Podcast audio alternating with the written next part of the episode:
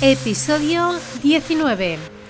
La mejor herramienta para programar reuniones con clientes de manera automática. Bienvenidas y bienvenidos a un capítulo más de el podcast El Camino Automático. Eh, bueno, esta semana estoy muy, muy, muy contenta ya que hemos hecho récord de, de, escuchas en el anterior episodio en el que hablábamos sobre la técnica Pomodoro con Andrea Romero. Así que realmente estoy muy contenta de todo el recibimiento que ha tenido todo el feedback que, he recibido sobre ese, ese episodio, así que procuraré también traer a más personas que nos puedan explicar también cómo ellos o bien automatizan varias áreas de su negocio, tanto sea de marketing como pueden ser otras áreas,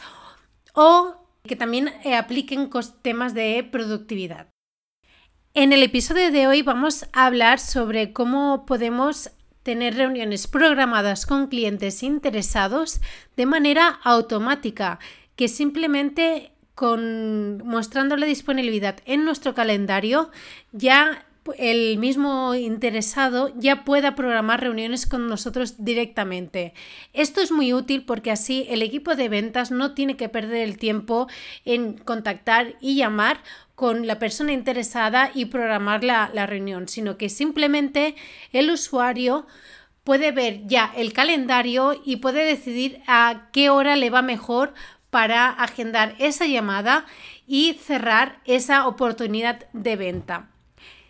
Estoy hablando de utilizar una herramienta que en su versión gratuita ya te permite casi todas las grandes funciones que necesitas que se llama Calendly. Esta herramienta es muy fácil, se adapta a casi cualquier landing page, a cualquier eh, proceso de captación de información de usuarios y realmente marca un antes y un después. También sirve para calificar a los usuarios, es decir, no vas a tratar de igual manera un usuario que en su momento solicitó información para descargarse un ebook como un usuario que se descargó ese mismo ebook y que también programó una reunión mediante Calendly. Calendly es eh, totalmente integrable con nuestros calendarios, sobre todo de Google Calendar, Outlook y varios tipos de, calendarios que podamos tener. Y a partir de ahí lo que hace es, eh, nosotros le tenemos que indicar qué horarios tenemos disponibles para atender estas llamadas y estas sesiones o reuniones o demos como hacen la mayoría de servicios de software as a service. Y nada, simplemente el usuario tiene que decidir qué día y a qué hora va a estar para hablar con eh, nuestro personal de ventas o también no solo sirve para el tema comercial, sino que también puede llegar a servir para el soporte técnico. ¿Por qué? Porque simplemente el soporte técnico ya simplemente puede tener agendada a qué días y qué horas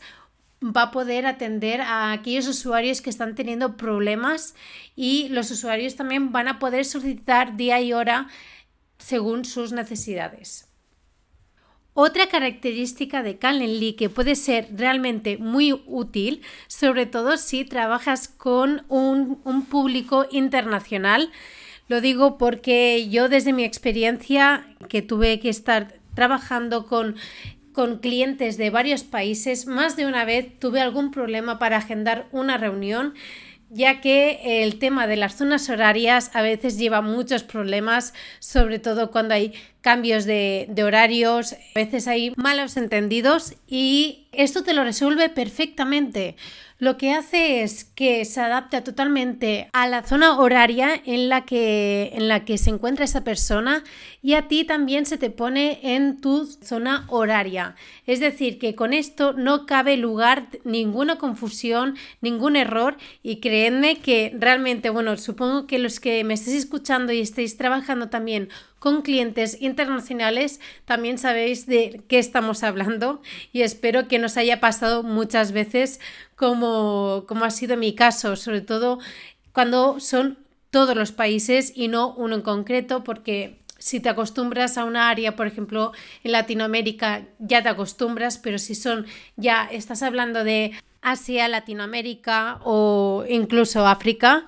realmente hazme caso de que esta herramienta es muy muy útil. Y nada, hasta aquí la herramienta de, de hoy, que creo que realmente si Mm, si lo implementáis, vais a notar muchísimo de cómo los usuarios directamente pueden pasar a llegar a ser clientes sin pasar por todo el embudo de ventas sí que muchas veces nos centramos de que es muy importante de ir nutriendo a los usuarios, de que es muy importante de que poco a poco les vayamos dando contenido de valor para que mm, vean que somos eh, referentes en, en la temática y que somos capaces de solucionar el problema en el que se encuentran pero también a veces nos olvidamos que hay clientes que ya están decididos a comprarnos por lo que sea, tanto sea por recomendación o porque simplemente ya el contenido que ha visto en nuestra página web ya le ha gustado tanto que ya directamente quiere estar en contacto con un comercial.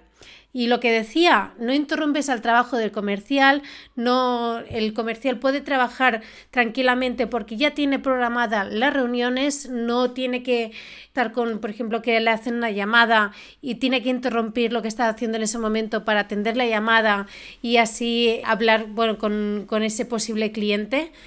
Y bueno, realmente yo creo que con todo esto ya es más que suficiente